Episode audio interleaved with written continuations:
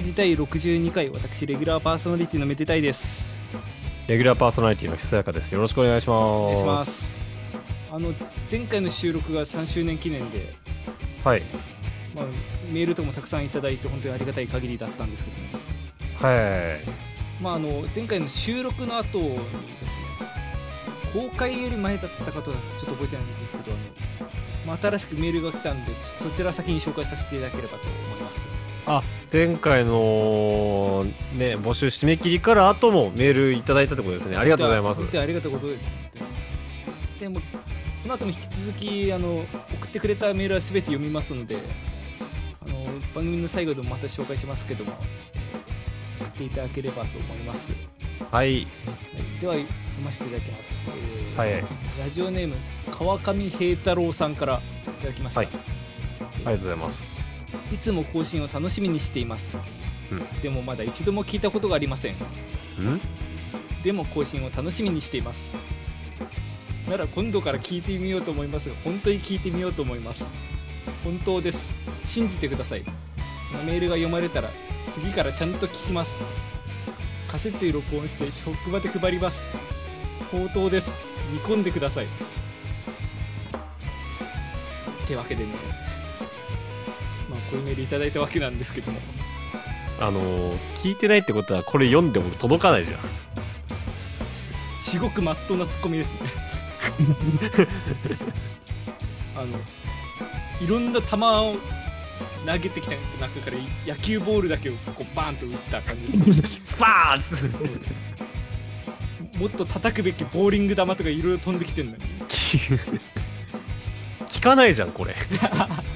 読んでもなんだこの張り合いのないメッセージは。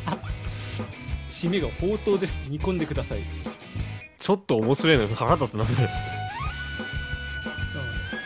こういうラジオやってるのが前もこんなメールばっかだったし。う んどうなんですか？ねなんか我々もちょっとスタンスとか考えていかないといけないんですけどいやもうそういうラジオだともう思われ思われてるもうリスナーリスナーとのもう目線が近いもうなんかもうそういうラジオだと皆さんに思われてるということですよまあなんかラジオリスナーはいいことういい意味で悪いよ。ラジオリスナーパーソナリティにいるとかその実況配信者とかでもその視聴者を配信者にいるとかそういう話は聞きますから。なんかちょっと自分のこのなんて立ち振る舞いとかも考えていかないといけないかなと いるかな俺らのラジオをカセットに入れれてるやつ。あのそれこそ車で聞いてるみたいな話たまに聞くんですけど。うんあそれはさマジで聞くよね。そのなんか 車でさ1時間ぐらいオタクの二人しゃべり聞いてるんでしょ。そうあの通勤中とかに。それが媒体がカセットなのかもしれない。なわけあるか。であの立ち振る舞いを考えていけばならないで、まあ、話をギュインと戻すんですけどはい。最近ちょっと転職を考えてまして。ほまあというのもまああんまりこういうラジオでこのし私のその個人情報ベラベラ喋るのもあれなんでまあざっくり説明するとまあ私、まあ、いわゆるエンジニア的なことをやっててうはい。エンジニアって言ってもあの音響的な方ではなく普通のなんかシステムというかネットワークというかそのあたりなんですけど、うん。まあちょっと今の会社も割と何年ぐらいですかね。もう3年目って4年目突入してるぐらいなんで。まあもうそろそろちょっと外の世界のこと調べてみてもいいかなと思って。はい。ちょっと調べてみてまして。でまあせっかくだったらちょっとその業種を変えて他のところのことを調べてみようと思ったわけです。ねああエンジニアじゃなくてね。まあそうですね。だったらエンジニアでもそういう、まあ、ササーバー管理とかそっちの方よりはもうちょっとなんていうか例えばアプリ開発とかなんかああそうかそうか。あのやってることは近いけどその業種というか業界というかそういうとこを変えて。まあちょっとそういうのいろいろ調べてみようかなと思って。うんでまあさらに言うとあの、まあ、せっかく我々っていうかとあのこういう音楽的活動をやってたりとかこういう音楽のこと喋るこラジオとかやってるのでまあなんか一回ちょっとそういうなんか音楽に関係する職っていうのをちょっと探してみようかなと思って、ほうほまあ、調べてたんですねでまあ音楽に関係する職ってお前、えーそのうん今まで何曲出してたか分かんないけどそれでサウンドディレクターとかなるつもりかよ。ほらなめんなよ。世の中なめんなみたいな DM がいっぱい届きそうなんですけど。う DM で来るんだ。そう。あの表に出ない感じで。もしくは 嫌だな。ステアカであの作ったばっかのアカウントで卵アイコンのね。そう。あまああの音楽を関係する職って言っても一口にそれだけではなくてまあもちろんそういう作曲家とか普通のアーティストっていうのももちろん音楽を取り扱う職として、まあ、一番メインストリームという花形ではあるんですけども。うんそれだけじゃないもんね、うん、まあ、世の中それこそそのいわゆるシステムエンジニアっていう枠組みの中でも割と意外と音楽と関係する職っていうのはあったんでちょっと今日はこのなんかまあ転職活動で出てきて副産物じゃないですけどちょっとそれについて話せたらいいかなと思ってます。ああちょっとね興味はあります。そう。これを聞いてるね今就職活動中の学生諸君もこれを聞いて転職就職、ね、新卒だったり転職だったり。はい役立つのかは？な？就活生は言葉聞くな。勉強しろ。えー まあまず、まあ、そういう一番メインストリームと思われるそういう実際に曲作るっていうところなんですけどあの多分一番多いのって今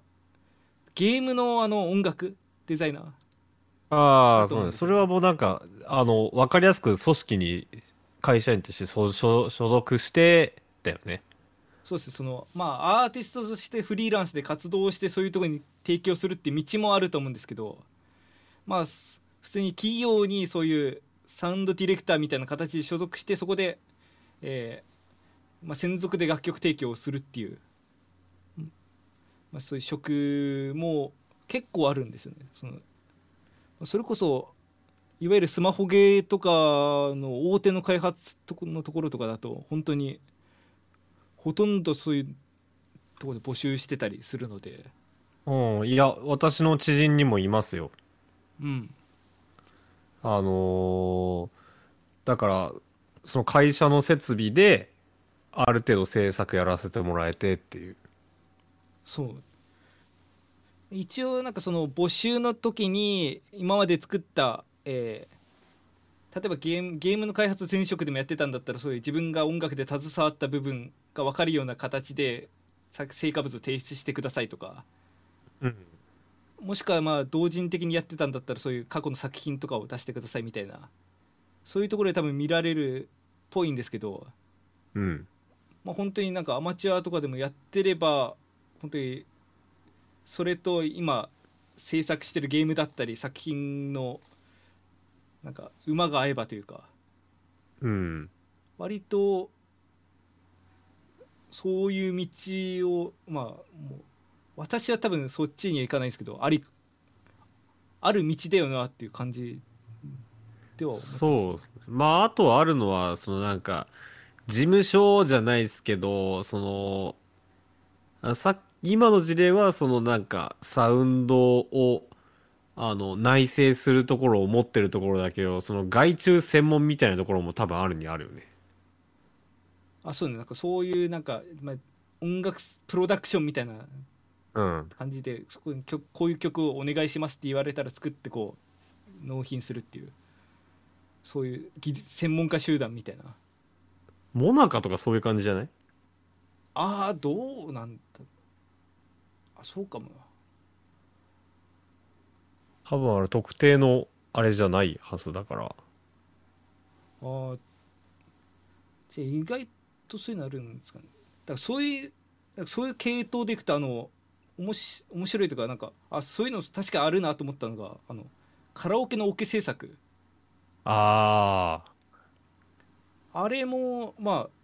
カラオケとかで歌う時にそんななんか最近だとあの生音収録みたいなのもあった結構うん。あったりするけど、そうじゃない打ち込みのやつはまあ世の中誰かが絶対作ってるやつで、あはい。まあ、それを作る人たちもいるんだけどただ意外とそれあれってなんかバイトが多い多分私の見た限り。うん。その時給いくらで、まあ、作ってくださいみたいな。だったりもしくはその1曲いくらですみたいな感じだったりとか。だから多分その曲作る人が副業でやったりしてるみたいなのはよく聞くよね。まあそのあとはまあ調べてなんかどなたかのブログで書いてあったのはそういう音楽の専門学校とか通ってる人がうんそういう学費とかを稼ぐためのバイトでそういうことやってるとか。うん。だから割となんかそれをすまあ専門にしてそれだけで食べていくっていうよりはそういうなんか副業的にやってるような感じであるけど確かに技術は身につくしちゃんと作品が世に出るから、まあうん。面白いうん。分野だなと。思って。ただ逆に言うとなんかそういうどっか企業に所属して曲作るって割とこれぐらいな気気がするんですよね。そのうんあとまあ特殊な例としてパフォーマンス集団がその自分のところで音楽作ってたりするみたいなのあったんですけど、うんまあ、ほほとんどはそういうゲームとかみたいな映像作品みたいなやつにつけるため専属の作曲家として雇われるか、まあ、もしくはそういう音楽専門のそういうなんかプロダクションとしてカラオケとかに納品してたりするっていうまあ、正規雇用だと多分そういうところになってくるよね。あの、うん。楽曲制作っていう業種だと。まあだからそうじゃないと多分あのいわゆるメジャーデビューって多分正規雇用なのかな。ああれはどうなんだろうあああのなんかインディーズメジャーってまああるけどあれがなんかどういう雇用形態じ個人事業主でそういうレーベルだけすこ契約してるって感じなのかな？なんじゃないかな。だから事務所として所属してるような人たちは多分そういう正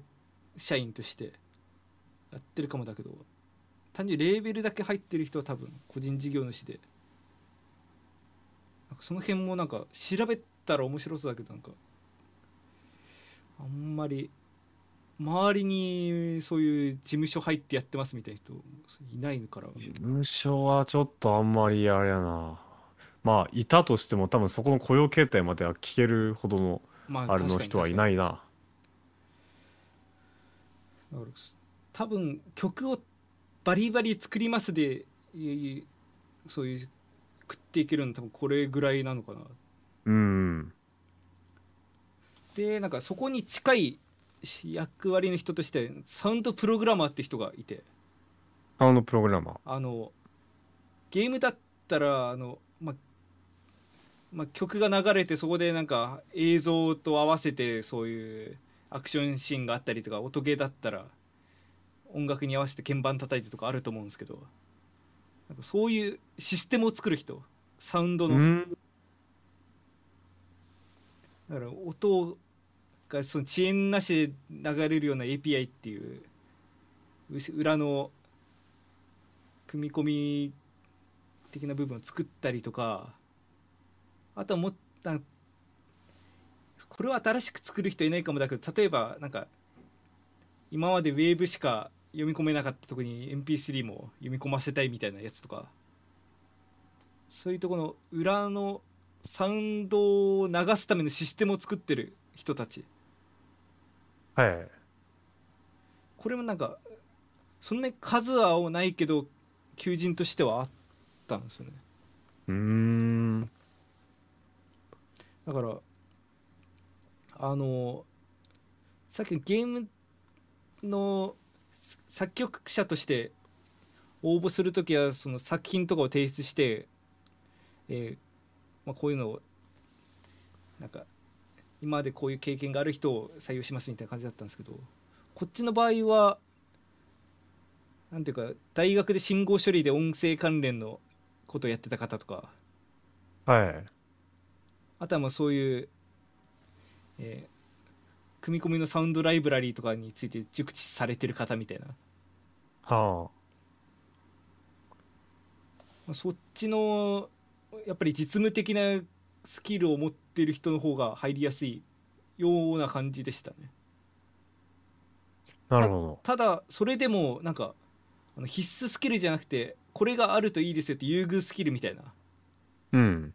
やつであの DAW の使用経験があるとか。うん。効果音レベルでも自分で作ったことがあるみたいな。そういう人は優遇されますみたいな書いてあったりするから、そういういざとなったら作れるぐらいのなんか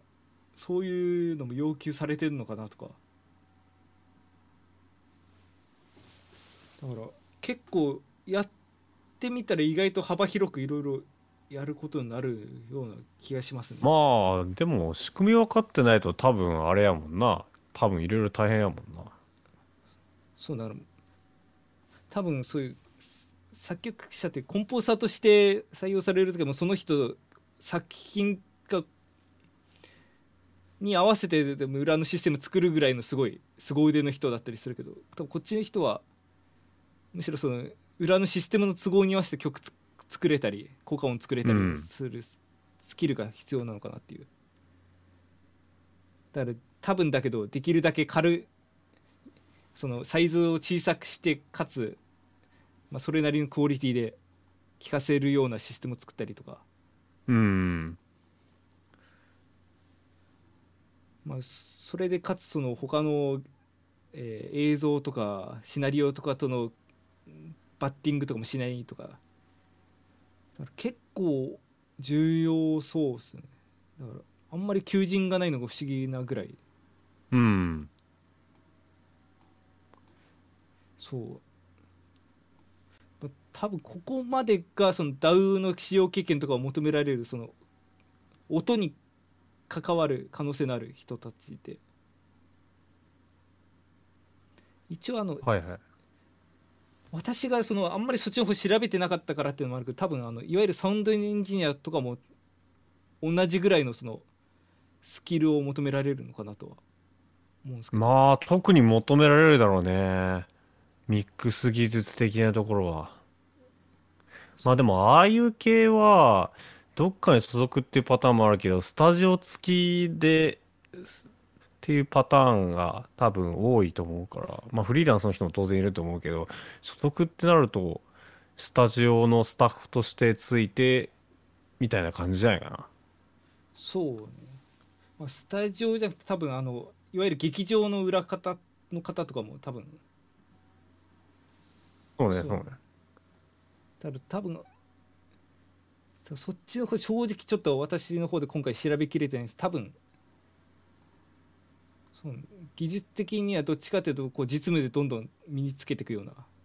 うん。感じかなと思いますね。でだからここまでが音をつ音そのものを作る可能性のある仕仕事であの、はい。もうちょっとその、まあちょっとハードル高めに感じるよね。そうただまあ世の中そういう仕事だけがその音に関わるわけではないってところがこっからの話で、はい。まあ、一番あの分かりやすい例でいくと例えばまあ Spotify とか YouTube ミュージックとか、まあ、ゆその Amazon Unlimited みたいなやつとかもあると思うんですけどああいう音楽ストリーミングサービスとかも、まあ、言ってしまえば音楽に関わる仕事をうなん。んですかあの、まあ、内部的にもその MP3 だったり、えー M4A えーだったりみたいなそういうファイルシステムをいかに多分遅延なしで皆さんのもとにお届けするかみたいなところのシステムだったりを作ってると思うんですけどはい。あれもいわば、まあ、音楽を音楽系の仕事についてるという。ところうんだから、そこら辺まで含めると結構意外とあったりするんですよね。うん。まあまあそうね。まあ若干サービス業に足突っ込んでる感じのそうねそそうですねだから、えー他にも調べててあれしてたの、まあ、さっきのステージの裏方みたいな話もしたんですけどそういうなんかスステージのパフォーマンスのそういうなんていうか照明とか音声とかの管理のオートメーション化みたいな。そういうベンチャー企業でそういうことやってらっしゃる会社もあって。だうん。からそういう、まあ、特別な技術のを持った裏方さんが仕事をしなくてもこうパフォーマンスに合わせて、えー演出だったり音とかを変えてくれるみたいな。うん。そういう画期的なシステムを作ってるみたいな会社もあったりして。うん。そう。求人あるんだね。うん。そう。だから意外と調べたら意外とあるんですね。うん。だからそういう会社ってね多分世の中にこうパンと名前が出てこないからあんまりなまあ馴染みがないというかちゃんと求人サイトとかそういうベンチャー企業をまとめたポータルサイトとかで調べると出てきてうんあええー、と思って。そういうのもありだなと思いながら言ってたんですけど。ただまあでも本当に探しはどんなものにでもやっぱ仕事はあるからやっぱ就職活動転職活動っていかに視野を広くするかだよな。今更ながら。そうなんですね。あのだ多分まあ私なんか情報系の学科出てたんで、まあ、皆さんプログラムバリバリ書きたいとかってこういうシステムエンジニアとかそういうの調べてたと思うし私もそうしてたと思うんですけどそういうなんか音響機器の方からこう攻めていっても意外とそっちの結果としてえーやってることは一緒だけどそれを興味深い分野で活躍できたりとか。うん。するから俺も結局科学系やったからメーカーのことしか考えてらへんかったもんな。まあそうなんだよな。ていうかあの逆張り総卓のくせにその辺は対象に迎合してちゃんと就職イベントとか出ちゃってたから。まあそこ その逆張りはもう破滅の道な気がするので まあそれはいいとして。俺は逆張って何にも参加しないぜ。うんこれを私はねはい。私に関しては若干ミーハーなところあるからあの3月1日にうん幕張とか行きましたよ。あのー行きましたね私も。行ったんかい。なんだろうなあの趣味の方ではやれ逆張りだやれ。人と違う俺かっけえとか。思ってたいいや言ってないでしょかっけえは。や確かに。そそれは全く思ってないけども。ただなんか就職の時にあんまりそういうの考えてやんなかったのは。まあ就職はやっぱあれやね。かかってるものが違うから。いやでもなんかそれで結局なんかそのその結局逆張り発症してその転職考えるんだったらそう最初からやった方が アードな気はしたな今考えると。これ聞いてるまあまあまあまあまあ。就活生の皆さんはぜひあのそんな就職イベントなんか行かずに とか適当なこと言って就職できませんでしたどうしてくれるんですかって DM 来たらどうしようかな。いやいや文句全部 DM で言われると思ってる。でまああの、まそのうん。私の行く可能性のあったとことしてはそれぐらいああでももうちょっとあのあ外れていくとあの音響機器メーカーとか、うん。まあ、楽器メーカーとか、ありますね。まあ、そうそっちになってくるんですけど、まあ、そっちだとどっちかっていうとあの、まあ、情報系的な言葉で言うと組み込みっていうかハードウェアを直接作る会社になったりするから割となんかいわゆるゴリゴリの日系企業が多かったりするんですけど。うーん。だからあんまり転職で行くっていうよりまあ新卒でそういうとこが好きで行ってそこでもうなんていうか周年雇用してもらうみたいな人が多いような気はしますね。うーん。まあ、そそうじゃないち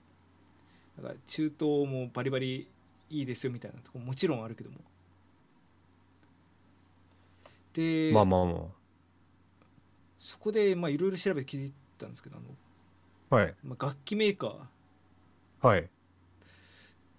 全部浜松なんですよやば。でも確かに浜松以外思いつかない。あのじゃあここだけ実名挙げるのはなんだけどあのコルグだけ浜松じゃないんです。コルグってどこだっけ？東京。へえ。あの多摩の方。あそうなんや。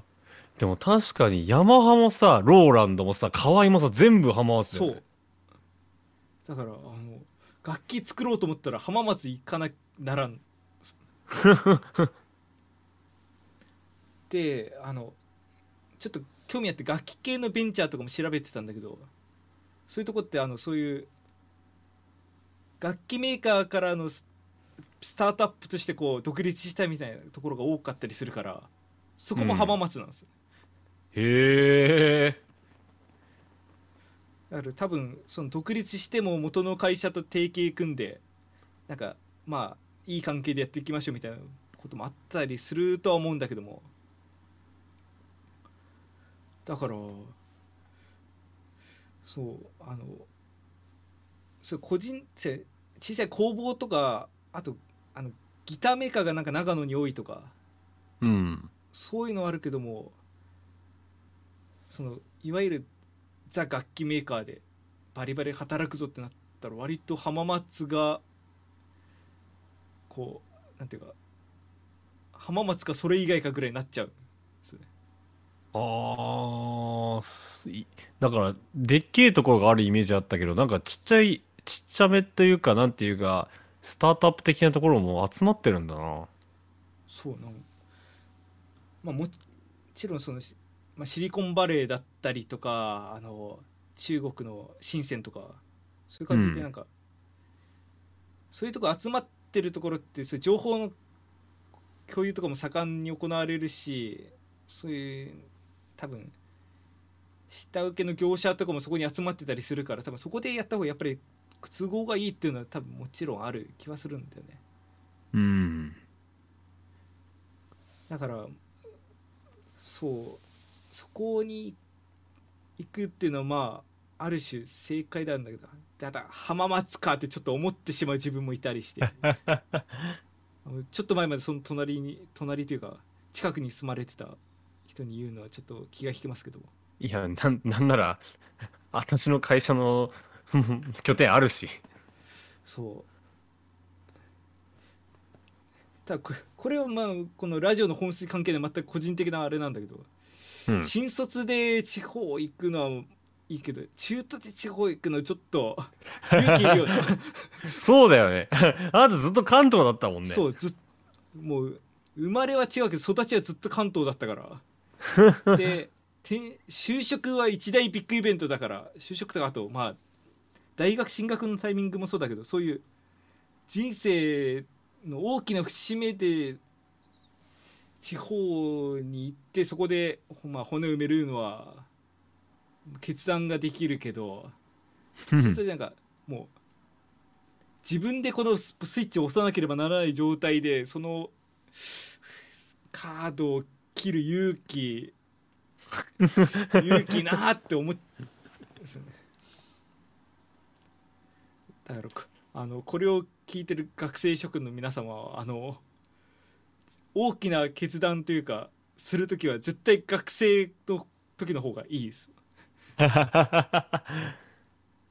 あの年取ってからだと腰が重くなるので。あの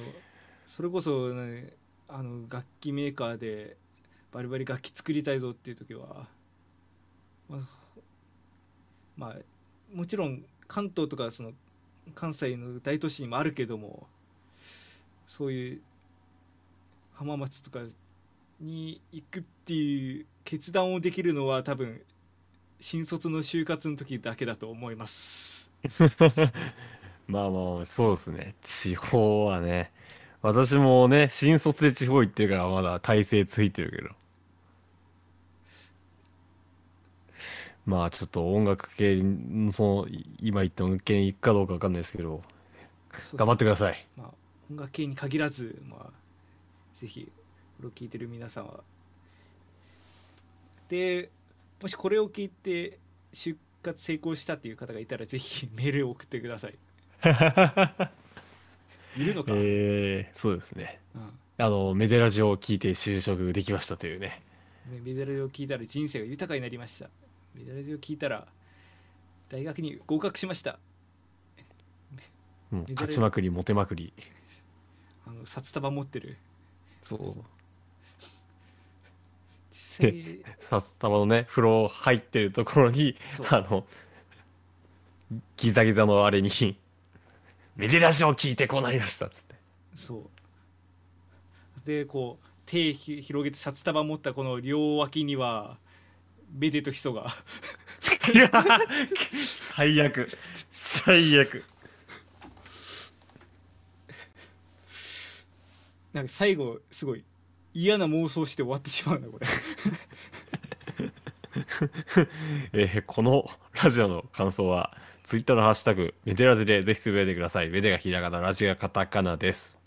はい、えーご意見ご感想はメールの方でも募集しております。今回の、えー頭で紹介したメールのようなものじゃなくてもなんかそんな逆になんかそんな面白メールじゃないと送っちゃダメなのかなとか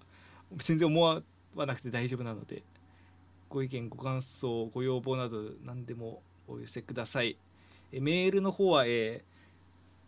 現在メールフォームで募集しております、えーメディラジのホームページからリンクが貼ってありますのでぜひそちらから飛んでいただければと思います。まあそのうち定期的にねあのメールテーマを設定してもいいかもしれないですね。そうですね。なんかメールテーマ募集してそれになんていうか関連したテーマでこう都度こう読んでいくっていう感じでもいいかもしれないですねまあ、今後検討させていただきます。はい。えーめでたいひそやか、それぞれの活動もよろしくお願いします。ひそやかなんですけれども、えーまあ、TYC、えーおかげさまで大好評発売中でございます。発売中、配信中でございます。えーで、えーご報告なんですけども、えーディスクユニオンさんで、えー発売させていただきました TYC ファーストアルバム、東洋町スイートが、えーなんと、えー初登場で、えー週間インディーズチャート1位を獲得しました。ありがとうございます。やばすぎるいや、俺俺もね、それはこれびっくりしてる。本当にびっくりした。あのいインディーズでもあのディスクユニオン1位は熱すぎるいや、ちょっとね、なんか今まで発表したことって、例えば FM 横浜に出演しますとか、うんそういうのは、まあ、やっぱり応募してたりとか、あの、まあ、MV 作りましたも一生懸命用意したことだから、その、ある意味、こう、全部仕込みじゃないですけど、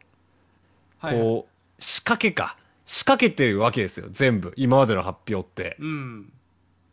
でも、ディスクユニオン1位はもうさすがに結果なんで、もう僕が一番びっくりしてます。まあ皆さんが買っていただいた結果ってことですもんねいや、だと思います、本当に。こんなに注目していただけて、本当に嬉しいです。えー、まあね、TYC としては今後の展望としまして、もう東洋町スイートの弾はもう、あの、今なくて、まあ、誰か MV 作りたいって人出てこれないかなってぐらいなんですけど、あのまあ、あとは TYC の今後展望としてはライブをやりたいです。どこかでライブをやりたいと思っています。もしくは配信ライブっていう手も模索するべきなのかなと考えております。で、新曲も、えー作る予定がありますので、えー今後の活動にも期待していただければと思います。よろしくお願いします。はいえー、めでたいの方はですねえーあのーこういう告知するの珍しいんですけどあの、まあ、今後やりたいこのメデラジで紹介したいテーマの方の調査が結構重くてそっちに今時間割いてる感じです。ほうほあのまあ過去そういった回はいくつかあったんですけどそのまあえー、同型鍵盤の回とか、まあ、古くは、えー、ラップの韻の回とかちょっとその日じゃないぐらいちょっと重いテーマに手を出しそうになっててちょっと今しこたま論文とか読んじゃってるんで。あのーちょっと触りを聞かせていただいたんですけどこれは重いですね。だしちょっとあの現代の音楽というものそのものにちょっとメスを入れることにならないかというところで。うんちょっとね今までのねそのんヤバテーマの中でも結構毛色が違うねこれは。そうなんか世の中こういう世界があるんですよじゃなくてちょっとそう。そそう。我々のいる世界とは何だったのかみたいな話になってくるので。そう。だから同列鍵盤とかの時ははあこんなのもあるんやなって感じだったけどね。そう。あのっていう回なんでちょっとそのテーマの持ってき方とかちょっと慎重に考えてるんでまあ次回になるかその次になるか分かんないんですけどはいあのお楽しみにしていただければと思います。はい。さて今回の曲。今回の曲えっと前回ってルインだったんじゃないかな確か。そうですね。はいそしたら、えー、豊町スイートから1曲ずつ流すということであのーインタールードにしようかな。インタールードをインタールードクロスロードという曲を、えー流したいと思います。この曲はアルバムって7曲あってで前半3曲と後半3曲に、えー歌物として分かれると思ってて実は6曲取った後に、まあ、7曲目を作りその感想的なやつを作りたいねと私が思いまして、えーこれは自宅で作ったインストの曲になります。まあ拍がないアンビエント的な曲なんですけども東洋町スイートの回でも説明した通り結構ブライアン・イーノとか聞いてあのーイメージふくこうアンビエントこう作るんかのいいのかなっていうのをいろいろ研究しながら、えー作ってみた作品になります。ぜひ聴いてください。インタールードクロスロードです。はいえーミネラジー第62回今回もご視聴いただきありがとうございました、えーここまでのおいては私めでたいと。えー、ひそやかがお送りいたしました。ありがとうございました。ありがとうございました